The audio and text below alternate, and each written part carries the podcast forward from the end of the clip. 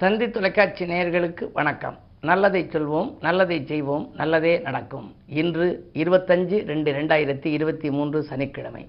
அசுவதி நட்சத்திரம் காலை எட்டு ஒன்பது வரை பிறகு பரணி நட்சத்திரம். இன்றைக்கு சஷ்டி விரதம். பொதுவாகவே திதிகளிலே சிறப்பான திதிகளிலே இறைவனுக்கென்று உகந்த திதிகள் வருகின்ற பொழுதெல்லாம் நாம் விரதமிருந்து வழிபட்டால் நம்முடைய நிலைமையில் நல்ல உயர்வு கிடைக்கும். விதியை மாற்றுகின்ற வல்லமை திதிக்கு உண்டு என்பதால் தான் சதுர்த்தி திதியிலே ஆனைமுகனுக்கு விரதம் இருக்கிறார்கள். சஷ்டி திதியிலே முருகப்பெருமானுக்கு விரதம் இருக்கின்றார்கள். ஏகாதசி திதியிலே பெருமாளுக்கு விரதம் இருக்கின்றோம். இப்படி ஒவ்வொரு திதிகளை தேர்ந்தெடுத்து நாம் இருக்கின்றோம். அதிலே அஷ்டமி நவமி என்று ஒரு இரண்டு திதிகள். அந்த இரண்டு திதிகளையும் ஒதுக்கி விடுவதனாலே அவைகள் வருத்தப்பட்டதாம். வருத்தப்பட்டு இறைவனிடம் போய் முறையிட்ட போது இறைவன் சொன்னாராம் உங்களுக்கும் ஒரு முக்கியத்துவம் கொடுக்கிற விதத்திலே நான் ஒன்று சொல்கிறேன் என்று சொல்லி அஷ்டமியிலே கண்ணனை பிறக்க வைத்து கொண்டாட வைத்தார்கள் அஷ்டமி திதியை நவமியிலே ராமபிரானை பிறக்க வைத்து கொண்டாட வைத்தார்கள். ராமபிரான் பிறந்த திதி நவமி நவமி திதி. ராமநவமி என்று கொண்டாடுவார்கள். அதே நேரத்திலே ராமபிரான் ஏழாவது அவதாரமாக எடுத்தவர். முதலிலே வந்து மச்ச அவதாரம் பிறகு கூர்மா அவதாரம் வராக அவதாரம் இப்படி படிப்படியாக அவதாரத்திலே. ஏழாவது அவதாரமாக எடுத்தவர் ராமபிரான். ஏழாவது நட்சத்திரம். அசுவதி பரணி கார்த்திகை ரோகிணி மிருகசீஷம் திருவாதிரை புனர்பூசம் என்று வரும். எனவே அந்த நட்சத்திர அடிப்படையில் எண்ணினீர்கள் என்று சொன்னால் அசுவதி பரணி கார்த்திகை ரோகிணி மிருகசீஷம் திருவாதிரை புனர்பூசம் என்று ஏழாவது நட்சத்திரம். ஏழாவது நட்சத்திரமான புனர்பூசத்தில் ஏழாவது அவருக்கு ஏழு மிக அற்புதமான ஒரு ஆதிக்கமாக வந்துவிட்டது. அதே நேரத்தில் ஏழாவது அவதாரமாகவும் பிறந்தவர் ராமபிரான். இதுபோன்ற திதிகளிலே இன்று சஷ்டி திதி. சஷ்டி திதிக்கு என்ன ஒரு பெருமைனா சஷ்டியில் இருந்தால் அகப்பையில் வரும் அப்படின்னு ஒரு பழமொழி. அகப்பைனா என்ன? நம்ம இந்த மூ பலகாரமாக சோறெல்லாம் போடுற போது அகப்பை வச்சுக்கின்றமே அந்த அகப்பையா? கிடையாது. அகப்பை என்றால் நம்முடைய பெண்கள் உள்ளுறுப்பாக இருக்கக்கூடிய கருப்பை. சஷ்டியிலே விரதம் இருந்தால் அகப்பையில் வரும் கருப்பையிலே குழந்தை வரும்னு சொல்கிறாங்க அதனால தான் கந்தஷ்டி விழாவில் ஆறு நாளும் விரதம் இருந்து எனக்கு தெரிந்த ஒரு நண்பர் ஆறு நாளும் விரதம் இருந்தார். ஆறாவது நாள் அவருக்கு அதுக்கப்புறம் அவருக்கு கன்சீவாக ஆரம்பிச்சிச்சு. அது பிறகு கன்சீவ் ஆகி அடுத்த ஆண்டு இதே மாதிரி சஷ்டி திதி அன்னைக்கு கந்தஷ்டி விழா அன்னைக்கே புள்ள பிறந்துச்சு. சூரசம்காரம் முடிஞ்சு அடுத்த நிமிடத்தில் பிறந்த உடனே என்ன பெயர் வைக்கிறதுன்னு கேட்டார். சுப்பிரமணியர் அல்லவா போரிட்டது? அதனால் சுப்பிரமணியன் பால சுப்பிரமணியன் பேர் வச்சேன். இன்றைக்கு அந்த பையன். நல்ல மேல் படிப்புகளெல்லாம் படித்து அயல் நாட்டிலே நல்ல இடத்துல பணிபுரிகிறார். காரணம் விரதத்தின் பலனால் கிடைத்த பிள்ளை. எந்த விரதத்தால் கிடைத்ததோ அந்த தெய்வத்தினுடைய பேரையும் வைத்து கொண்டிருக்கிறார். ஆகையினாலே தான் இது போன்ற நாட்களிலே கந்தன் பேரை நாம் உச்சரிக்க வேண்டும்.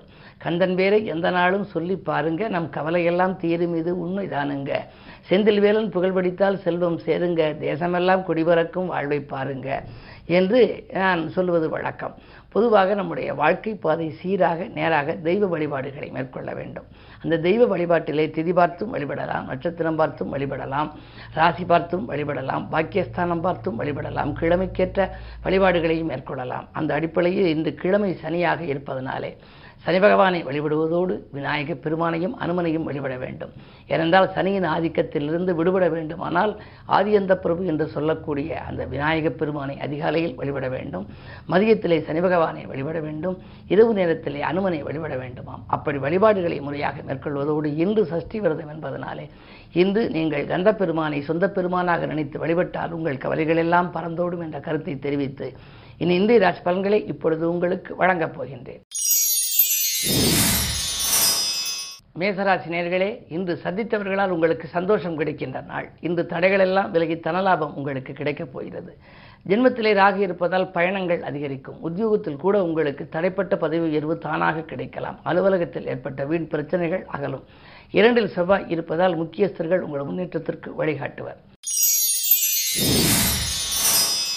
ரிஷபராசினியர்களே உங்களுக்கெல்லாம் விரையாதிபதி செவ்வாய் ராசியில் இருப்பதால் உங்களுக்கு கொஞ்சம் விரயங்கள் ஏற்படலாம். இருந்தாலும் கூட லாபஸ்தானத்திலே குரு சுக்கர சேர்க்கை இருக்கிறது. எனவே தே தேவைக்கேற்ற பணம் வந்து சேரும். உத்தியோகத்தில் ஊதிய உயர்வு உங்களுக்கு உள்ளத்தை மகிழ்விக்கும் விதத்தில் அமையப் போகின்றது. உடல்நலத்தில் மட்டும் கொஞ்சம் கவனம் தேவை.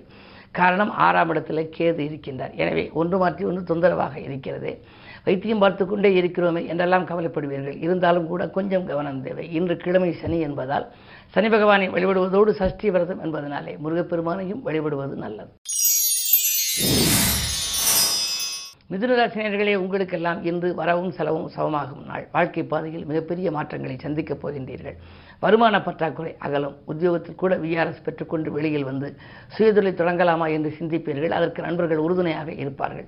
அதே நேரத்தில் உங்களுக்கு இன்று வழிபாடுகளும் அவசியம் தேவை. அஷ்டமத்து சனியின் ஆதிக்கம் இருப்பதால் இன்று சனி பகவானை எழுதீபமேற்றி வழிபடுவது நல்லது. கடகராசி நேர்களே கண்டகச்சனியின் ஆதிக்கத்தில் இருக்கிறீர்கள். இந்து சனிக்கிழமை. எனவே கொஞ்சம் தடைகளும் தாமதங்களும் அதிகரிக்கலாம். நினைத்ததை முடிக்க முடியாமல் தடுமாற்றங்கள் ஏற்படும். எதையேனும் நீங்கள் செய்ய நினைத்தால் இடையூறு சக்திகள் வரலாம். உத்தியோகத்தில் கூட உங்களுடன் பணிபுரிவோர்கள் சக பணியாளர்கள் உங்களுக்கு ஒத்துழைப்பு செய்ய மறுப்பர். மேல் அதிகாரிகளின் வெறுப்புக்கு ஆளாக நேரிடும். கவனம் தேவை. வழிபாடுகள் உங்கள் வளர்ச்சியை கூட்டும். சிம்மராசினியர்களே உங்களுக்கெல்லாம் இன்று சூரிய பலம் நன்றாக இருக்கிறது. ஏழிலே சூரியன் தனாதிபதியோடு இருப்பதால் பொருளாதார நிலை மிக பிரபா மிக அற்புதமாக இருக்கின்றது. நினைத்த நேரத்தில் நினைத்த காரியத்தை செய்யும் அளவிற்கு உங்களுக்கு பணப்புழக்கம் நன்றாக இருக்கும். சரளமான விதத்தில் இருக்கும் என்று கூட சொல்லலாம். பாக பிரிவினர்கள் சுமூகமாக முடியும்.